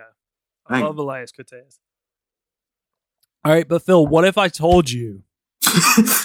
Are you ready to go deeper? We're doing another film deeper. within a film within a film. We're doing this. All right. You want to Yes. go deeper? I wanna go Are deep. you like? Are you going to allow me? This is actually part of your contract, your new contract. That uh, I'd have to go down further rabbit holes than I was actually prepared to go for. But hey, we're talking about Inception here, so why not go down a Reddit rabbit hole? Okay. Oh shit! I'm ready, man. I'll follow you into So- dark. What if I told you that Inception is a prequel to Titanic Titanic. with Cobb right. being hired to extract the information about the whereabouts of the heart of the ocean from the senile old lady Rose? I'm going to click this article here and I'm going to read it because why not? Please do it. No, please, because All I right. bet this would make Titanic a better movie. All right. So this person says, I apologize in advance for the wall of text. So let's get started. Rose is senile. She has Alzheimer's disease to boot. we know that. Those are facts. She is the only person that knows where the heart of the ocean is, but she just can't tell anyone where it is since she is mentally impaired by her dementia. She Mhm. doesn't remember, at least not consciously, where it is. Enter Cobb, a young extractor that shows great promise. He is hired by historians to go into Rose's mind and find the location of the heart. But she won't just give in, so two levels are made. The first uh, involves a deep sea crew that is looking for the heart, and another level that is the actual story Rose is telling. hmm When Rose sleeps at night, I haven't read this whole thing. I kind of stopped because I just wanted to surprise myself, so I'm probably going to laugh a lot. So, when Rose sleeps at night. In the first level, Cobb, disguised as one of the crew members that avoids Rose during the day, enters her room and goes into her dreams. Are you sure? he enters her room, which, due to the nature of the first level, are about the Titanic. There, he is Jack, a character that is accepted by Rose's mind because she simply can't remember things all that well. She doesn't remember if she really loved her fiance, so easily accepts another man into her memories. He seduces her and follows her around, trying to see where she stores the heart. Anything to give a clue as to where it is now. When he gets the chance to look at it in her safe, uh, he s- snoops around a bit. Maybe all that needs to be done is explore the wreck of the ship and retrieve the safe. At this point, Rose has a fleeting moment of clarity and her projections arrest Jack. Why Oh, don't yeah. they kill him? Because Rose, even in her moment of clarity, still can't quite remember things correctly. Oh my God. I love this. So Jack is locked up. During his time, he misses his kick, the band playing the song on deck. Holy shit, this guy Ah, went deep. And is off. trying to escape by yelling for help, hoping a projection will hear him and kill him. So he'd wake up. He doesn't know what will happen if this happens yet. Instead, Rose finds him and decides that he is going to get this job done. The two escaped, and Cal, another projection, realizes what is happening and tries to kill him. Around this time, the two find another confused projection, Mr. Adams, who is noticing that something is not quite right with the way uh, time is progressing, but he can't quite figure it out. The ship sinks and Jack dies. What happens when you die while in a dream, he wakes up in limbo. How did Jack know so much? Something odd giving his social standing. Simple. He had training to help him survive the sinking. What evidence do I have to back this up? Glad you None. asked. Jack's memory is slightly off, much like Saito's in Limbo later in Inception, so he makes links between things. His subconscious tel- uh, trying to tell him of his actual memories and past experiences. While on the Titanic, Jack draws a girl. Draw me like one of your French girls. Yeah. Got to think for French Oh, girls. okay. Marion Cotillard. She's French. there, I found the There link. you go. Fuck, dude. Yeah. All right. So while on the Titanic, Jack draws a girl and her father playing with something. That what is that something? A top. Jack searches the safe for the heart. Where do they convince Robert Fischer important info is held? In a safe. How does Everyone Jack has a safe. die? He freezes in the ocean surrounded by water. What is a major kick required for him from Fischer's dream? Being suddenly dropped in water. Water. I think I, I don't want to finish this. This is annoying now. Anyway, Skip to the end. Skip to the good. I don't know if there is a good bit. Do you buy it? Do you No. buy it at the theory? No. It's an interesting way to frame Titanic, though. Yeah. I don't even know how far I'm going to go into this before I just like uh, edit most of that out. But um, yeah, I think it's worth looking about. it's it's funny. Yeah, It's I our mean, movie within a movie. This is our limbo phase. This is our limbo phase. This is where we Yeah. get lost, and I've like Because we had uh, first level would Catch Me If You Can, yeah, second level Shutter Island, yeah, and now third level Titanic. and I'm really lost now, and I don't even know what's going on anymore. I can't even remember how to get out of limbo. Oh, you have to like uh fall. Oh, I don't. Fuck. This is my main problem with the movie. I'm gonna say just fall off your chair. Can they do the thing? You know, like just falling wakes you up. Um, how do you look? Ah, okay. So, L- Cobb and Mal, Mal, whatever the fuck her name is, are like experimenting with dreams and how far they can go, right? Yeah, because they're just like lying on their floor. They're just doing it freely of their own free will. They're- like a 60s couple, like experimenting with acid, and then one of them kind of loses their mind and never Yeah. comes back. That's essentially what happened. yeah. Put a little bit of Grateful Dead on. Got lost in the solo. Yeah, touch of gray, you know, I'll get by. uh, um, they go into the dream and they reach limbo, and they discover that they can freeform, like make their ultimate reality. But you have to. I'm assuming they go back multiple times and then they get like stuck there. Because the thing of limbo is that you don't realize you're dreaming, so you can't wake yourself up. Because you can just kill yourself to wake yourself up. That's what they do in the end. Yeah, They lie on the train track. That's what Saito does at the end. You know, he grabs the gun and they suddenly they wake up. But you already you always know you're in limbo at first. It's the choice that they've decided to stay there for fifty years. Do they not realize that fifty years has passed? Because they're getting old yeah, and like I get it. She like she accepts the world around her as reality, and that's her secret. You know, she put her spinning totem in the safe. And I like the safe thing in the movie because it's a way to get like a movie trope in there, but it works. Like, you know, why did everyone always have to fucking secret safe? But like, you know, if it's in your mind, if you have to like make physical this abstract idea, it might as well be a safe. yeah. But yeah, I just don't understand. And I don't understand how their whole thing is that you die in a dream, you wake up. But as soon as they enter Fischer's dream, Saito gets shot. And they're like, let's just kill him and he'll wake up. And he's like, no, no, Oh, we're in too deep now. Yeah, not with this compound. Well, why the fuck didn't you say anything? Yeah, Like, I feel like he forced them into the mission, not telling them any of the actual stakes yeah.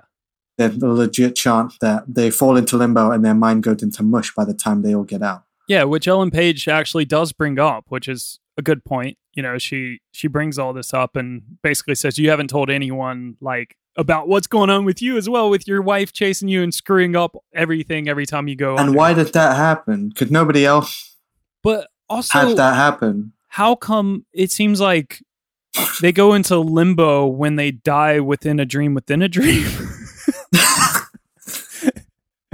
If and he then and then like they can get out of it by dying within limbo. Uh, it's I don't buy it. I'm not buying it anymore.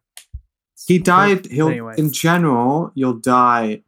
If you die in a dream, you wake up. But because of the heavy sedation they're under, he, if he died at any level, he will he goes into limbo, and that happened on like the third level, level whatever. They just Yeah. keep sending him through.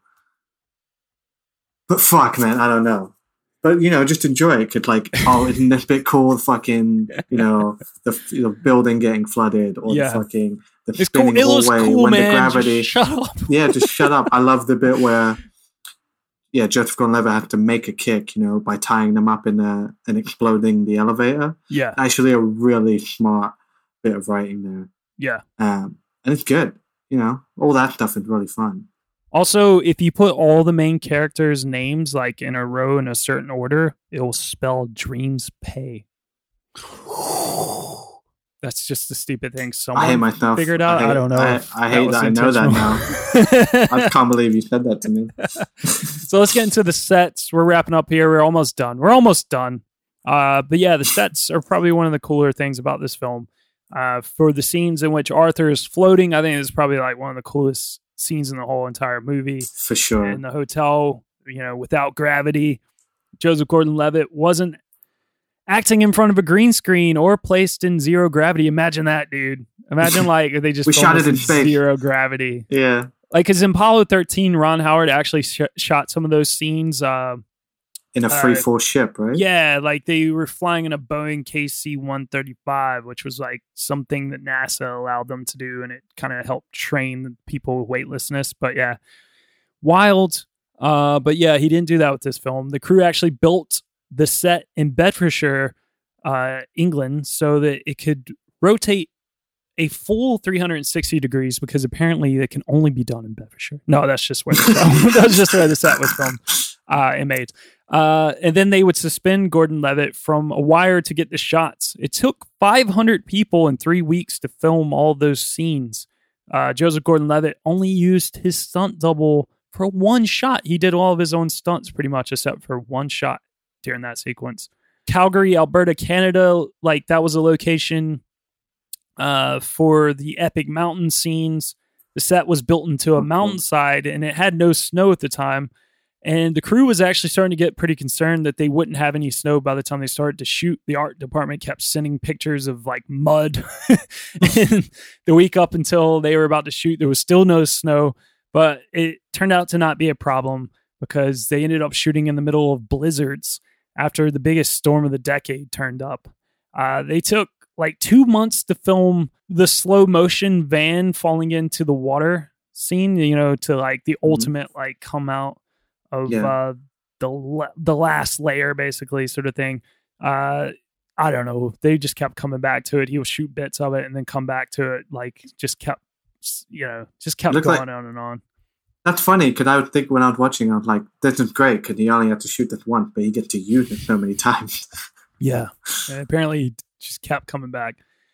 The paradoxical stairs that uh, are pretty cool in the film. They use it a couple times. They were inspired by the art of MC Escher, which is, Obviously. you know, pretty apparent if you've seen any of his like his artwork.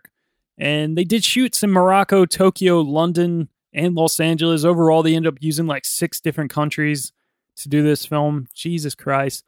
uh, the score for Inception, we've already mentioned Hans Zimmer did the score. hmm Uh, the only composer in the world, Hans yeah. Zimmer. this score is actually sick. I forgot how good it Yeah, is. good. It's really good. Uh, he described his work as a very electronic, dense score filled with nostalgia and sadness to match Cobb's feelings throughout the film.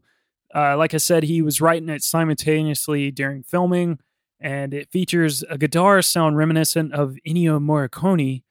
R.I.P. yeah. Uh, R.I.P.. played, played by Johnny Marr, actually. Of the Yeah, Johnny Smiths. Marr does a lot of stuff with Hans Zimmer, which is so cool. Yeah. like he played with him live and shit. It's really cool. Really nice. Hans Zimmer's music was actually nominated for an Academy Award for Best Original Score, but he lost out to Trent Reznor and Atticus Ross of The Social Network. So Fair enough. good score as well. Um, really. Inception's premiere was held in London on July the 8th of 2010. It was released in both conventional and IMAX theaters beginning on the 16th of July 2010, and it grossed over $828 million worldwide, becoming the fourth highest grossing film of 2010. Uh, and it won four Academy Awards Best Cinematography, Best Sound Editing, Best Sound Mixing, and Best Visual Effects. And then it was nominated for four more Oscars, including Best Picture. Jesus Christ. It's insane, dude. Like, uh, like an original property making that much money. It's Yeah. still so incredibly rare. That's why kind of Nolan is like this weird outlier, and that he can make a movie like that. Like, it does not a surprise when Batman makes a billion dollars or when the Avengers make a billion. They're established IP. You have like a, a like a established market that will always go, and unless Mhm. it's bad, it will and word of mouth hurts it. Then you have you can make your money back. But like something like this, it's just on name recognition. I guess you know star power goes a long way, but like yeah, that's just and it's still incredible to me. A movie like Inception and a hard movie to kind of pitch and explain and to watch make that much fucking money. Yeah, definitely. It's like weird because it's like Nolan must just really, I don't know, he must just like really get along with people or be like agreeable and likable because, like, you know, if you're thinking about other people that make really like ridiculous films that are hard to understand, they just have the worst relationships with studios, like particularly Yeah. David Lynch, you know, like, And the worst releases, yeah.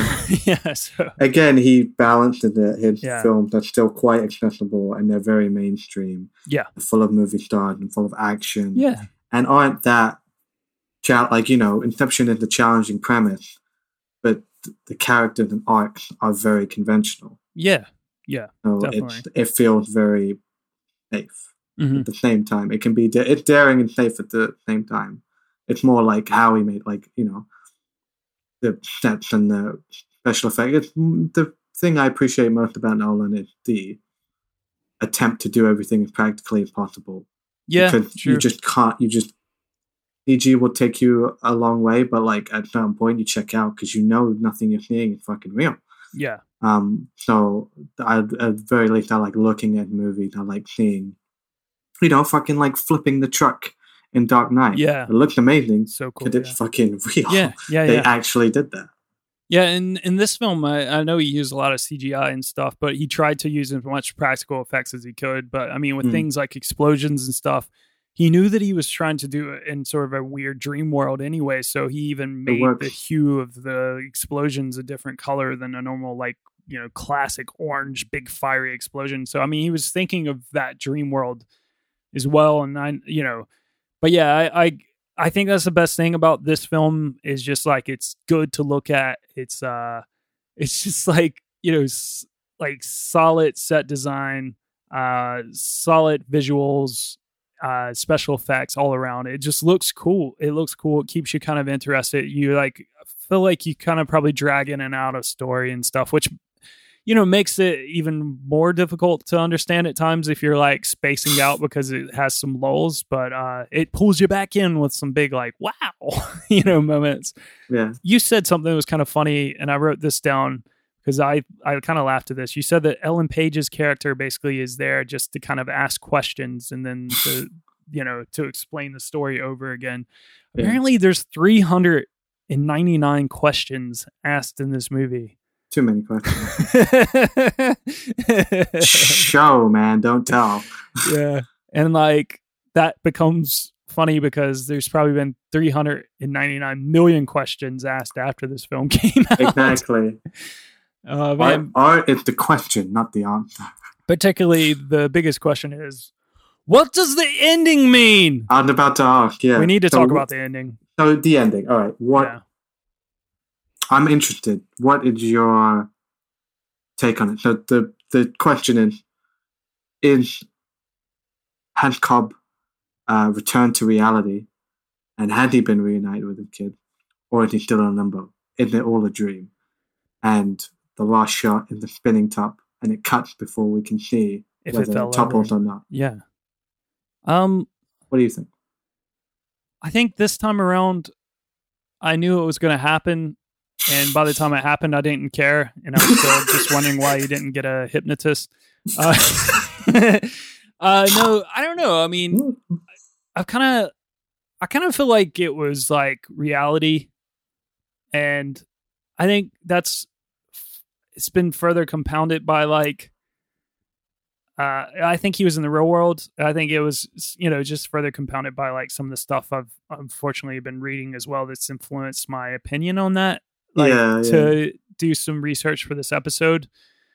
But uh yeah, I think I've always thought it was like, oh yeah, he's back in reality. It's just like Nolan just being Nolan, just like, hey, what if I cut away before? But what if? Yeah. Uh-huh. You know. Uh what about you? What do you think? I think it means whatever you want it to mean. Fair. I think in that moment, I, I think Nolan has said essentially that. Yeah, Like, he know, did. Where he would like, you know, at the, I think he, yeah, can I, he would like, at the father, I want him to be reunited with the kid. So Yeah. that's my, I believe it's reality. hmm I think it, uh, I think it does start to topple at the end. I think that the, I think it in reality, I like the, the little curveball at the end, but I think he is back in reality with, Yeah. he finally sees his kid facing. Yeah. That's the yeah, big that's thing. a big a big point. and Michael Caine is there. Michael Caine is only in he's never in a dream. True. He's Okay. only in real scenes. So that what leads me there. But I can get into the idea that he's still in limbo. That Yeah. also that it would still make sense. And it's We've all smoked a little weed here and there. Yeah, you know? we're we're down. We're down. He- We're hip. yeah. Because it is a very clean ending. It's very Yeah. like wake up and he picks up the phone and it's all magically done. Happy ending. That Yeah. I was laughing at the ending though because of how like and actually you know what I was thinking I forgot about this. I had this weird thought that it was a dream um again when I was rewatching this past time just because of how stupid the ending is and how like the music is just like it's just the music at the end is kind of cheesy and then the whole Yeah. nods nodding It's to each other nodding, like yeah. it's it's We did it, bro. dumb. It's like it's like dumb. the it's like uh, the opening to Return of the Jedi. It's like nodding. Yeah, but then I realized how afraid he was of going through, uh, you know, Customs. customs in America, and I was like, dude, I know that feeling. Even being American, going back into my own country, it's a pleasure, bro. Yeah, I've had like uh, customs agents at the American border just be like, "Yeah, so why were you out of America?" It's like, come on, man. like, What are you doing, bro? who cares? I see you wearing a Bud Light shirt. you got any alcohol on you? Yeah. Oh man, but yeah, Christopher Nolan, he, he did say in 2010, uh, he told CNN that the film was intentionally left this way, so he has no desire to add to this conversation. Yeah, don't answer it. He said there can't be anything in the film that tells you one way or another because then the ambiguity at the end of the film would just be a mistake. He said it would represent a failure of the film to communicate something, but it's not a mistake. I put it I put that cut in there at the end, imposing ambiguity from outside the film. Uh, that always felt like the right ending with me. What? Okay. What? but uh, whether the final scene is a dream or a reality has been something that's been discussed like so much about this film. Uh, the final answer, though, may come from Michael Caine. Like you said, he's only there in reality.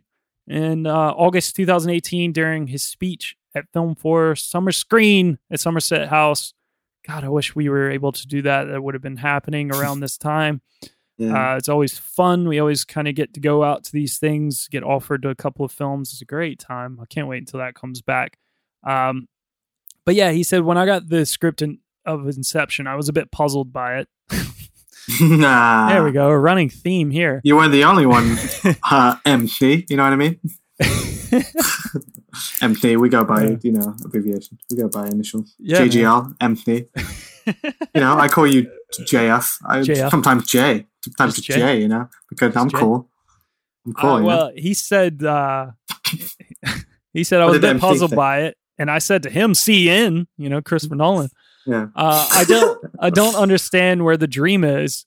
I said, when is the dream and when is it reality? Nolan said, when you're in the scene, it's reality. So get that. If I'm in if I'm in it, it's reality.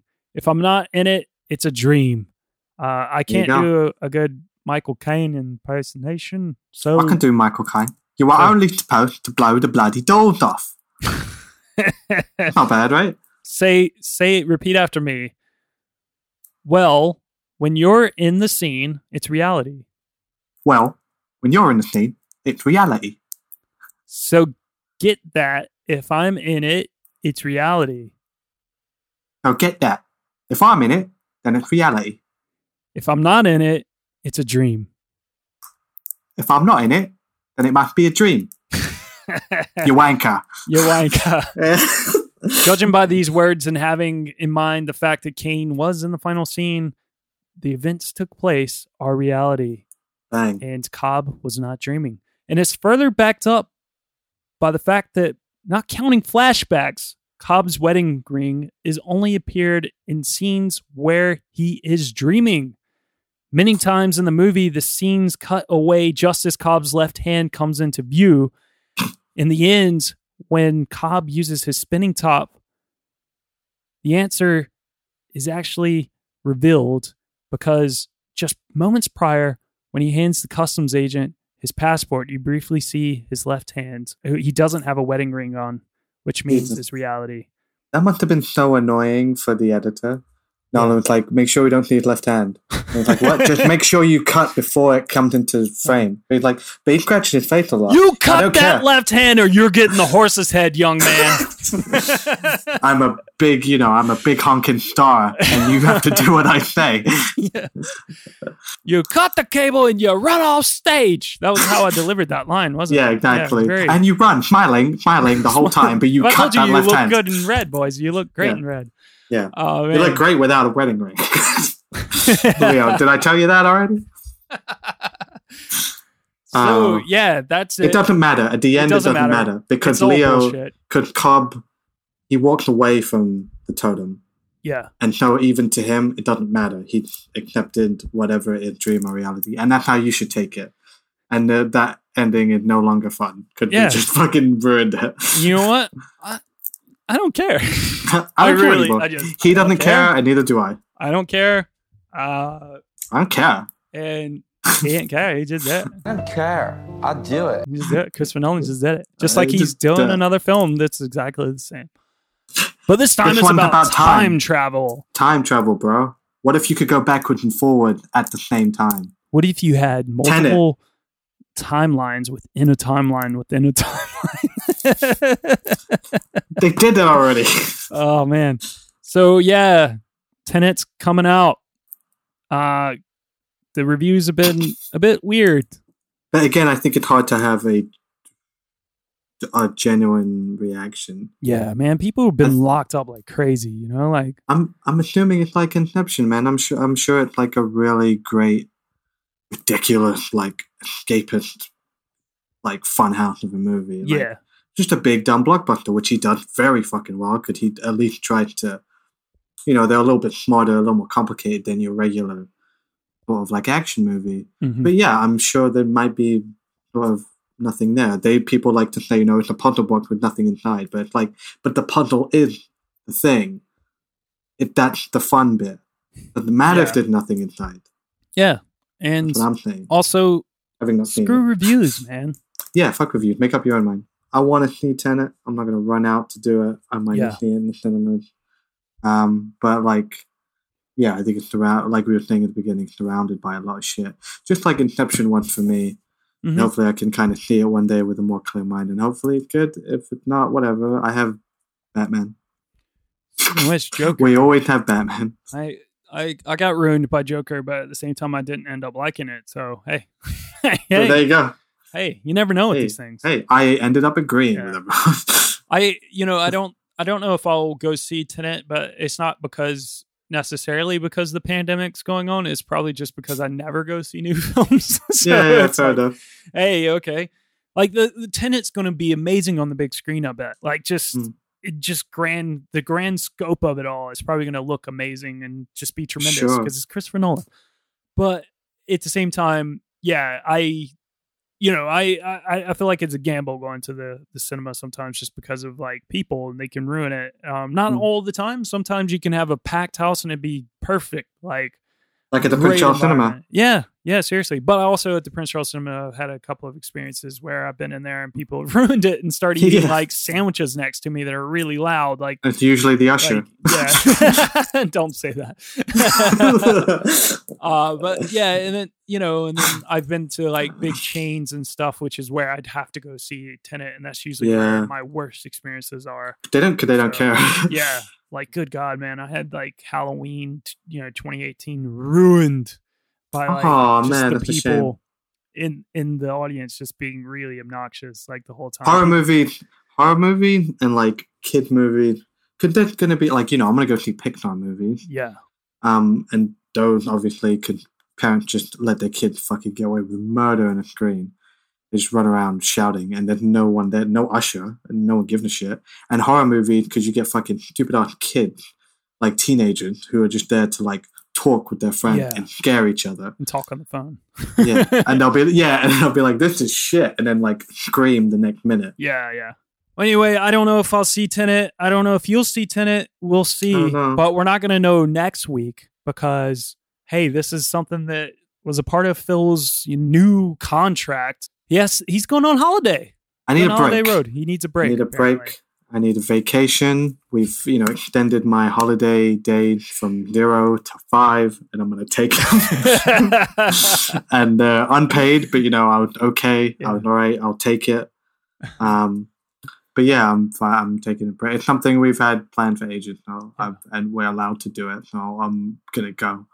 So you get to, you know, enjoy this yeah, that that voice because it's not going to be here. it's not going to be here Next next, week. week. And uh, I'm actually going to be on holiday as well. Technically, I'm not going anywhere, but uh, I'm I'm just taking the week off of work for the most part. And yeah, with that, that means that oh, what's next week's episode going to be? Well, don't worry. This week I'm a busy boy. I'm a busy, busy, busy boy. You Uh, are. I'm doing a lot of stuff. Uh, myself and Ariane over at patreon.com forward slash the PCC podcast. Hey, this segues back. Here we go. Uh, yeah, me and Ariane, we're going to be doing a lot of work uh, because we got some exciting stuff going on. Uh, we had a little bonus, bonus, bonus side mission bonus come into our laps when the last time we recorded our Fast and Furious episode. Uh, so, as I've been saying the last probably couple months now, me and Ariane are over on patreon.com forward slash the PCC podcast. For backers paying $5 and up, we're giving everyone bonus content. And a part of that bonus content is Fast and the Furious all the way through. We're doing all the films. And sometimes that brings us to little side missions. So next week, and instead of me and Fil on the podcast, we're going to have me and Ariane talking about a film that has to do with the Fast and Furious series. And hopefully, it'll entice you to come hang out with us over Ooh. at patreon.com forward slash the PCC podcast to hear the rest of the Fast and the Furious series. I'm excited. Yes. So, yeah, that's what you're going to get next week. Apologies, but hey, you know, we got to have our holidays and stuff sometimes, you know, and uh, that's that's just the way it's got to be, or Fil's going to quit again. So, I'll do it. I'll do it. Drop of a hat. so we, we know you're going on holiday. What or where are you going? Um, uh, we're going. We're spending the virtually the weekend away. We're going to see Dusty's family, Cool. and then we're going to Rome. Oh, you're going to Italy, Yeah, man. bro. Dangerous. Right. Europe's kind of heating up again. It's getting a bit hot. Climate. Getting hot. Climate. Uh, I mean, I was expecting it. We had we had another holiday booked uh, early in the year. It was like right. Uh, it, oh, fuck, I forget when it was now. I think it was in May or June. So right in the middle of the pandemic. Obviously, that got cancelled. But this hadn't. We Mhm. were like to- we were sort of like letting it be like uh sort of like well we'll see if it's cancelled we won't go but if they'll let it go we'll try it's like three days and we just really would like the break and we're just gonna walk around yeah, fair enough. and it'd be really nice Sounds good. hopefully Well, that's sick. I'm glad that's where i'll be you're doing something cool. i'll be out there being part of the problem well, it's, I think you've earned it. You've been on the couch a lot, and you're in bed, and you're a ball, and you learned how to walk. You tripped over a crack. You've done Yeah. all sorts of crazy stuff, you know. Yeah, God, the journey we've been on. lockdown. Yeah, the ev- evolution I've gone on. It's just you know been life changing. Yeah. But listeners out there, like I said, you're gonna have an, a good episode next week. Uh, it should be pretty fun.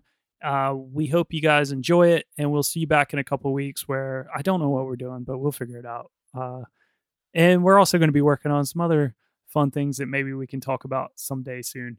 Uh, but anyway, as always, you can find us collectively at the PCC Podcast on Twitter and Instagram, or you can email us at podcast at princecharlescinema.com. Fil, where can people find you? The, the usual spots, you know, at Faraway Sad on Twitter and in real life. Yeah. At Dogs Dogs I Met on Instagram. And you know, um, yeah, and they can't find me next week because I'll be Out of office. oh wait out of the country. um, but the week after that, you know, then they can come back to stalking me online. I know, yeah. I know the listeners. I know what they're doing. I know what they're Yeah. up to. No, I see my follower count go up and down. I know. Yeah, no throw It- to it.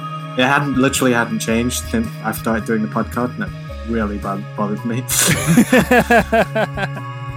well, Um, listeners, give Fil a follow at Faraway Sad on Twitter and dogs underscore, and that's dogs with the Z underscore I underscore Mets with a Z. With a Ned. Uh, and go say hi to them. Leave them fun things to come back from holiday with. And You can find me at Tall for All, T A L L, the number four, A L L, on Twitter, Instagram, and Facebook. Uh, yeah, that's us. We're done. We're getting out of the stream. I've shot myself in the head. Uh, and, I've- I'm waking up. I'm up. waking up now. Yeah. So I'm going to go make myself a coffee or something. I don't Yeah. know. I need to wake up. oh, God. Wow. Uh, we were talking about Inception for like two hours. That was a really uh, realistic dream. Basically, do things because Oh no. feel I'm still in the Sarlacc pit. what you believe. He's still talking about his mother. Thanks because you Oh God, just wake up already. Oh man, I need to stop editing so late. Oh.